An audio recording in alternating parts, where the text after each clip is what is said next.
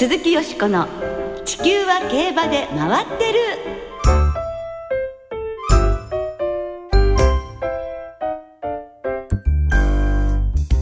皆様こんばんは鈴木よしこです。お元気でいらっしゃいますか？地球は競馬で回ってる。この番組では週末の重賞レースの展望や競馬会のさまざまな情報をたっぷりお届けしてまいります。今日も最後までよろしくお付き合いください。そして今日ご一緒してくださるのは小塚歩アナウンサーです。小塚です。よろしくお願いいたします。よろしくお願いいたします。はい。や小塚さん。はい。今年もいよいよですね残り少なくなりまして、はい。この番組も2015年、今日が最後の放送となってしまいました。そうですか。はい。小塚さんにとって今年はどんな一年でしたか？私ですねこの週頭に今年一年の馬券成績をですね、ええ計算しましたらはい。回収率が75%だったんですよ、おー微妙。微妙でしょ？しかも微妙にマイナスなんですよ。これ残り1週間でねなんとかええ。トントンプラスに持っていかないと、うん、だけど75って悪くない。どうなんですかね？ええと思いますけどね、はい。私なんかほ絶対大幅にマイナスですよ。うーん。ええ。ままだ一週間ありますからね。問題ないことにしていますが、はい。最後ドカンと当てられたら嬉しいですよね。はいさて今年の JRA の競馬も残すところ2日のみということになって、ええ今週はグランプリ有馬記念が行われます。ジャパンカップの覇者湘南パンドラが回避ということでこれ大変残念なんですけどもね。まあそれでも豪華なメンバーが揃いましたよね。本当ですね。G1 ホースが5頭ということで、えー、枠順抽選が公開で行われまして、はい私は美穂の方に行っておりましたけれども、去年はね、1頭しか関東馬がいなかったので、ええええいや、ちょっと関係者は美穂寂しかったんですが、今年は5頭ということで、うんまあ本当関係者の方の数も増え、そして皆さんそれぞれにね、あの、引き当てた枠に、それぞれの表情で お借りになりました。引きこもごもありましたですね。私もテレビ見てましたけども。いいんですよね。じゃあはいいろいろな作戦をねやっぱりもう狙っていることでしょう、練られていることでしょうね。今日はその有馬記念についてたっぷりお届けしてまいります。お楽しみに。さて、この後のコーナーですが、よしこさんと米田アナウンサーの進行でお聞きいただきます。鈴木よしこの地球は競馬で回ってる。この番組は JRA 日本中央競馬会の提供でお送りします。鈴木よしこの地球は競馬で回ってる。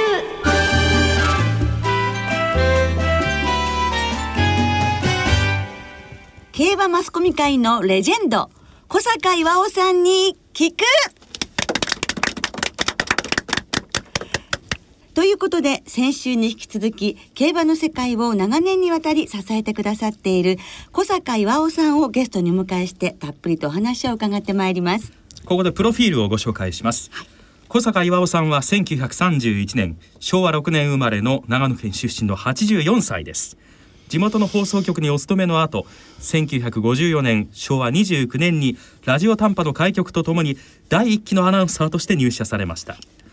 ラジオ短波の競馬中継が始まった1956年昭和31年からは競馬に深く関わり数々の大レースを実況されましたラジオ短波を卒業後はラジオ関東朝日放送ラジオテレビ東京グリーンチャンネルとそれぞれ競馬中継の早々期に携わり競馬中継の礎を築いていらっしゃいました。先週は手探りで始まった競馬中継について大変ね。ねえ。興味深いお話、そうでたくさん伺うことができましたね、さあそしてですねさらにダービーニュース等で競馬記者としてもご活躍されていましてそしてあの有名な「さらば敗成功」の作詞を担当したことでも知られていますそうなんですよね。では早速お呼びいたしましょう。ゲストは小坂岩尾さんです。こんばんは。小坂岩尾です。よろしくお願いします。よろしくお願いしますよろしくお願いいたします。さあ今週といえばですね、、はいよいよ第60回有馬記念が行われますが小坂さんはなんと第1回からえご覧になってらっしゃるんですね。え、そうなんです素よ。晴らしいわ羨ましいわですね。でこの第1回は中山グランプリとして行われたわけですが、明治光が勝ちましたがどんな雰囲気だったんでしょうか？えあのもう60年前のことですからね確かな記憶はないんですけれども確かにあのファン投票で選ばれた馬たちのレースということで大変盛り上がったという印象は持っていますね。あの中山競馬場と JR の船橋法店の駅の間地下道で結ばれていますよね。はいそこで第1回の明治光からジェントルドンナまでかなり大きなパネルというのかねあれは何ですか。それが壁一面にずーっと要するに並んでるんですね、はい。それを見てその時にわーっと思い出しましたね。海老名武五郎さん、はい。ジョッキー。はい。調教師が藤本富義さん。はい。馬主は明治座の当時の女社長の新田松江さん。その馬の顔はあまり覚えていないけれども馬上に立って海老名さんがですねうわっと手を挙げた、はい。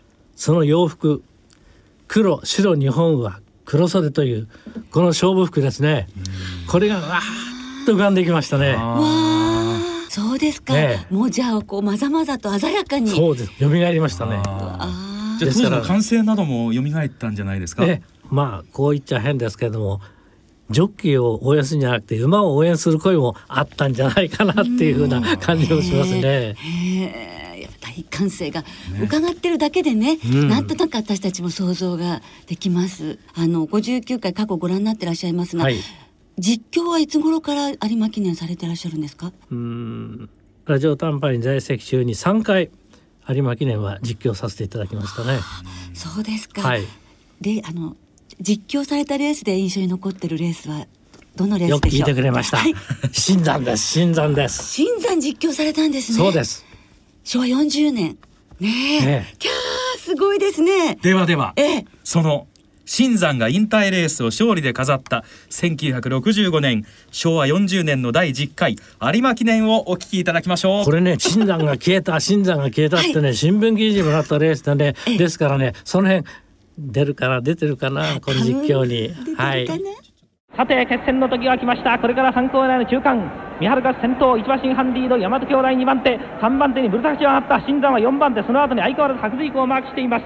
あと 400m でやります。4コーナーカーブいたしました。三春ガス馬場の中央を通っています。直線に向きました。無地が入った。三春ガス先頭2番手には大和兄弟。新山がさらにその後から来ます。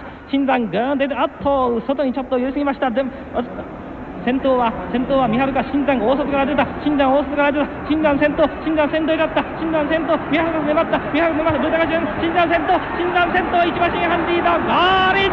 新山勝ちました。新山一着。拍手が今スタンドから起こりましたがその真ん前を通過でやります。新山外ラジいっぱいで先頭でゴールに入りました。2着には状況がでも分かりますね、新山が消えたという瞬間がね、いや、もう少しね、ええなんかあの時に、あ、あ、あって言っていたような気もしたんだけど、それが。そうでもなかったですね。もう少し、その見えなかった時間が長かったような気がするんですよね。本当にあの時はびっくりしましたね。はい本当に見えなくなっちゃったんですよ、人書きで。人書きで、ええあの新山が大外を回ったのでて見えなくなってしまったそうなんですよ。それを、そのミハルカスが、ええ要するにミハルカス加賀高由騎手がですね後日談になるんですけれども、その新山を任す方法はないかと考えたっていうんですね、ええ。それで道が悪かったあの馬場だからミハルカスが外を回る。それより外じゃなくて内側に新山を入れようと。ええ。と道はあるだからええ。距離は違うけれども時計がかかるだろうと。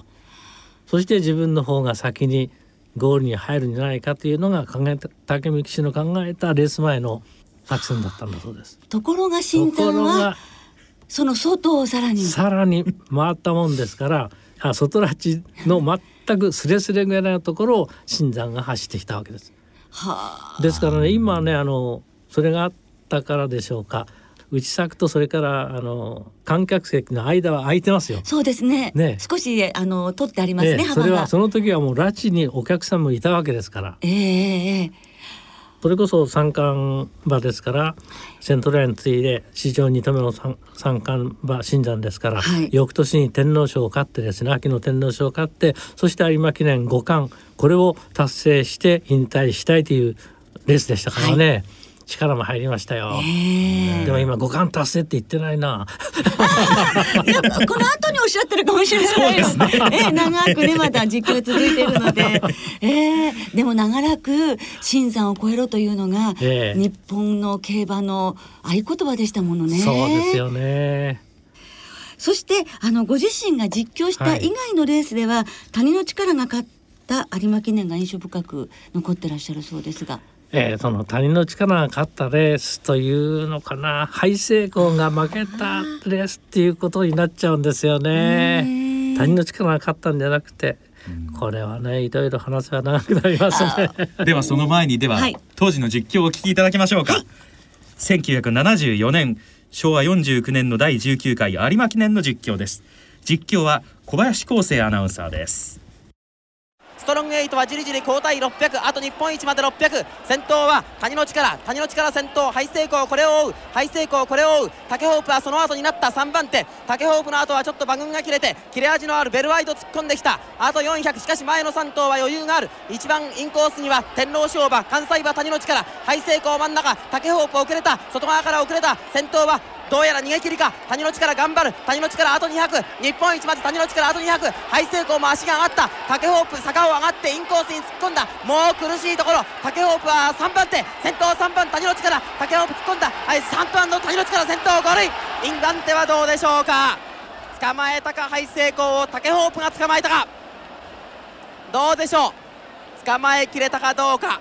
ハイセイコーが粘った。竹ホープ追い込んだ。2番手が微妙です。日本一は谷の力、はい、はい、ということでハイセイコーが2着。ハイセイコーっていうのはさっき話した新山どころじゃないその人気がありましてね。ところではない。ええー、大変な人気でしたよね。この辺は鈴木さんももうよくお分かりかと。私はまだまだあのティーンエイジャーでしたので、この頃はまだ。ああ、そうですか。そうですよ。それはそれは失礼しました。そうですよ。もう花のティーンエイジャーでございますけど、でももうハイセイコっていう存在は知っていました。はいね、まああのハイセイコはあの二回この有馬記念に出走しているんですけれども。はい最初に出た時には抜群のファン投票で抜群の一番人気でレースに出て、えー、ストロングエイト日東千鳥12着3着に敗れて大万馬券を起こしたというかね、うん、それほど大変な人気だったんです。それが前の年ね、はい、その次の年のレースが今のレース、うん、さらば廃止成功が私が宣伝するようになっちゃうんですけれども引退が決まったという時にですねさらば廃成功という歌を増沢瀬尾で歌わせようというのがレコード会社の発案だったんですね。えー、っていうのは私は当時あの競馬法師という雑誌にあの伝助担いでっていう2ページものを連載させていただいておりましたね、はい、そこに増沢瀬尾っていう人は、えー、ジョッキーの中で歌がうまいと、えー、という話を書いたんですね。はい、それをポリドンのレコードのあのディレクターが見てじゃあ廃成功の引退をですねマッサーで歌ったらいいんじゃないか売れんじゃないかっていうことが起き上がったんです。でそれがこの引退レースの2か月か3か月前なんですよね。えー、それであのディレクターが小坂さんなんか松田の気になって書いてくれない？詩を作ってくれない？って言われたんですね。えーだからこっちもそんなことは本職じゃないしまあ言われたからにはと思って松尾の気持ちになってねじり鉢巻き一生懸命七五調で考えましたよ。えー、ね、で結局できたものをですねこのポリドールの本職がですねその当時売れっ子だった山田隆夫さんという方が補作してくれましてそして出来上がったのがその「さらば廃成功」なんですがそれを猪俣幸章さんが作曲するってんで持ってったらピアノの前でポロンポロンポロンポロン見ながらあこれは文化庁がいいなってんでポロンポロンポロンってすぐできちゃったんです。それがさらばハイセイコなんですよ、えー、そうなんですか、えー、早かった早かった、それがねあのハイセイコのこの最後のレースの2か月か3か月くらい前なんです。まだレコードできてないんですよ。まだ発売にはなってなかったんですね。その次の年にレコード発売になってね、えー、それでさらばハイセイコがですね、えー、2着3着の争いの時に、うん流したんですよ。ま、フジテレビさんのフジテレビさんはね谷の力をちょっと映してあと2着3着竹ホープとハイセイコーのその2着争いを長々と確か流してたんですよ。そこに BGM で、まあ、さらばハイセイコーが流してくれたんです。ディレクターに感謝感謝なんです。いいプロモーションになりました。だからねこれもね後日なんですが谷の力の田島秀夫ジョッキーがね勝ったのは俺じゃないかと。それをなんだ？2着3着の方ばっかりその注目してで随分怒ったという話がですね伝わったんです。ええ。いや長くなってすみいませんでした。やいやでも本当にいい曲でねあれでしたよ。確かあの夜のヒットスタジオでもあのあ増田瀬代さんがお歌いになってもうジョッキー界でお一人だけですよね。ですから未だにハイ成功さらばハイ成功のカラオケを歌っている方がまだ年配の方はたくさんいらっしゃると聞いております。はい。いや本当にねいい歌をね残してくださって私たちもお礼を申し上げたいと思います。さあ60年競馬をご覧になってこられたはい。小坂さんでいらっしゃいますが、どんなところが特に変わったとお思いでしょうか？そうですね。あのさっきもちょっと言ったかもしれませんがその馬券の種類がねこれだけどんどんどんどん増えてきてこれはねファンが本当にあの我が家を得たりという感じでねあの層が広がったんじゃないかという気持ちはいたしますね。層が広がった。確かにもううん。たくさんのファンの方がいらっしゃいますものね、そうですね。あとはこれからの競馬にどのようなことを期待されますでしょうか？みんなでた楽しめる競馬ということですよね。だからあの実況アナウンサーにも言いたいんですけれども非常に今あの聞いててもうまいです。とってもうまいです、お褒めの言葉です。本当にうまいと思うんでねあの我々のことを継いでくれて素晴らしいアナウンスだと思うんで、まあ、ファンを楽しませる放送でぜひあの続けてほしいと思います。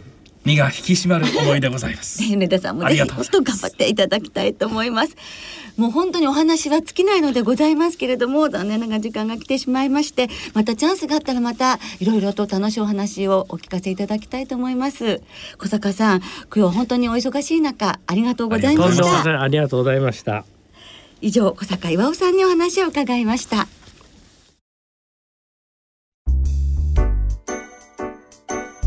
鈴木よしこの地球は競馬で回ってる。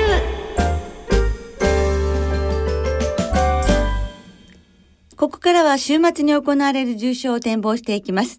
その前に先週の G1 を簡単に振り返りましょう。朝日杯フューチュリティステークスは2番人気のリオンディーズが道中は最高峰を追走。1番人気のエアスピネルが抜け出したところを上がり33秒3という合脚で差し切りました。デビュー2戦目で G1 初制覇を飾りました。デビュー29日目での JRA G1 制覇は98年のスティンガ阪神3歳牝馬ステークスの時代ですけれどもね。に並ぶ最速のタイ記録ということでデムーロ騎手とスミ厩舎は3週連続重賞勝ちとなりまして、はいまあ残念だったのは武豊騎手の全22レース HG1 制覇がねまた来年にとなってしまいましてちょっとあの抜かれる瞬間あーって感じでしたよね。もう一瞬はねあこれ記録達成だって思った時もありましたけれどもね、そうですはね。いでもリオンディーズ本当に強い馬ですね。はい。さあ、よしこさんの予想は？いかがでした？はい、朝日杯フューチュリティステークスはエアスピネルが本命で馬連でしたので的中させていただきまして、はいえー今週ね当てて締めくくりたいですね。弾みがつきましたですね。そうですね。ありがとうございまはい。す。さあ今週は土曜日阪神で阪神カップ中山で中山大障害。日曜日中山でホープフルステークスとそして有馬記念が行われます、はい。では G1 有馬記念を展望していきます。なお有馬記念は日曜日の中山10レースです。レース番号にご注意ください。では今週もレースのデータをチェックします。おい来たろ有馬記念の過去10年のデータじゃぞ1番人気の副勝率は9割。6番人気以下が馬券に絡まなかったのは一昨年だけで3連単の平均配当は18万2000円。これはきっと妖怪穴馬券の仕業じゃな？年齢別に見ると3歳から5歳までは副勝率が2割を超えているのに6歳以上はわずか1割と大きく差が開いています。前走1番人気の馬が優秀で副勝率は4割以上。また前走で G1 を使っていた馬の成績も目立っていて副勝率は2割5分。ということでラブリーデイで極楽極楽いい湯加減じゃのよしこちゃんも一緒にどうじゃ？山本でした。はいご一緒に。一緒にどうじゃって言ってましたね。一緒にねもう入ってねもう本当は馬券を当てて温泉に入りたいと思いますけれども。目玉親父でしたね。そうですね、はい。妖怪穴馬券ね出るでしょうか今回の。ねえ。有馬記念は。ラブリーデーなんですね。そうですねラブリーでちょっと固めに。はい。はいさあ25日金曜日正午時点で中山は天候晴れ芝が涼ダートやや重。日曜日中山は晴れ時々曇りという天気予報。はい。朝は寒いみたいですけどね。はい。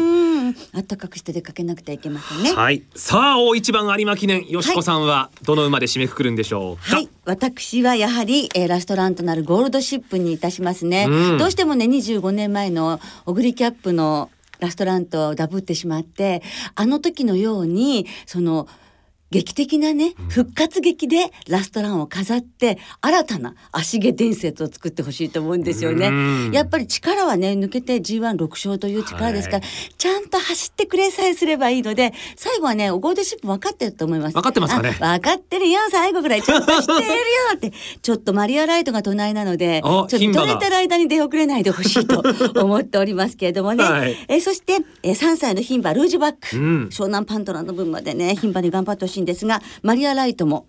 そしてもう一頭が北サンブラックで祭りということで、はい11番、13番、15番、16番のボックスマレンで1年を締めくくります。はいはい、小塚さんは？私はですねルージュバックに夢を託したいなですよね。まあ前はい。走はね、かなり厳しい条件でぶっつけでエリザベス女王杯使って僅差の4着ですから、ええ。今回は順調ですしね、ええ。追い切りも VTR 見ましたけれどもいい動きだったじゃないですか。ダイナミックですね。ええ。一回使ってガラッと変わりましたもんね。うん。期待したいですよね。3歳牝馬で斤量53キロ、はい。これならというところで、OK はい、ね。はい。託したいと思います。はい。楽しみです。さあリスナーの皆さんからいただいた予想もご紹介しましょう。たくさんいただいてます。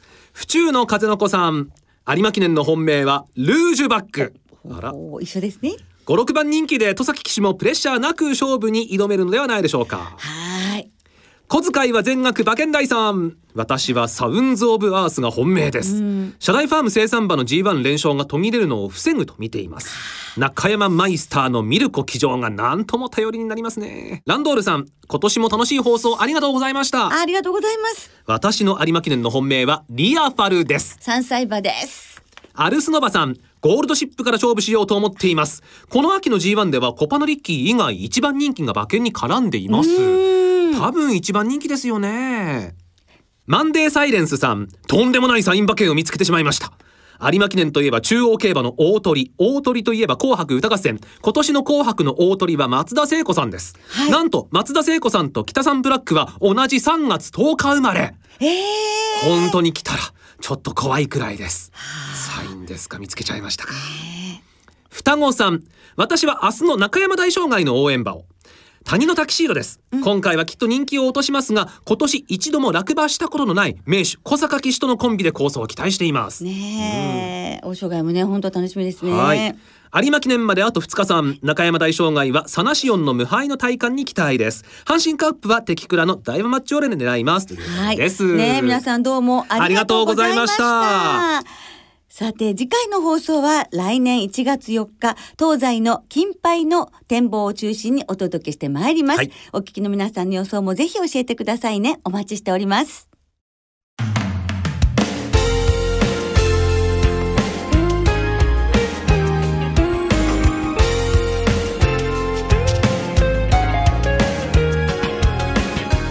そろそろお別れの時間となりました今週末は最終週の中山阪神の2乗開催です。有馬記念のレース番号は10レースですのでお気をつけください。はい。今週末は馬連がお得。JRA 全場全レースの馬連を対象に通常の払い戻し金に売上の5%相当額を上乗せして払い戻しされます。